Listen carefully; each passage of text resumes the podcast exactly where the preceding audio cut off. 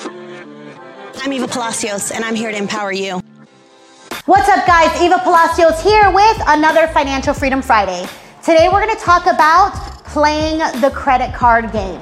Guys, have you ever been in a position to where you're like, I'm ready to apply for a credit card, but I don't know if I'm gonna get approved?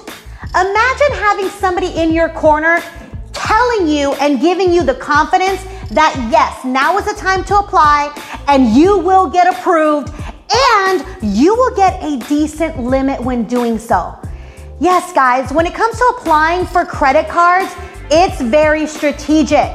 Not only are they looking at credit scores, they're looking at utilization on credit cards. They're looking to see what type of credit cards do you currently have and then determining whether or not you're worthy of getting the credit card you're actually applying for.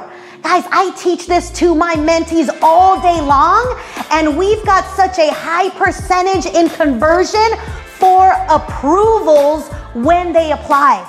Guys, it does not have to be difficult. You just need to know how to play the game.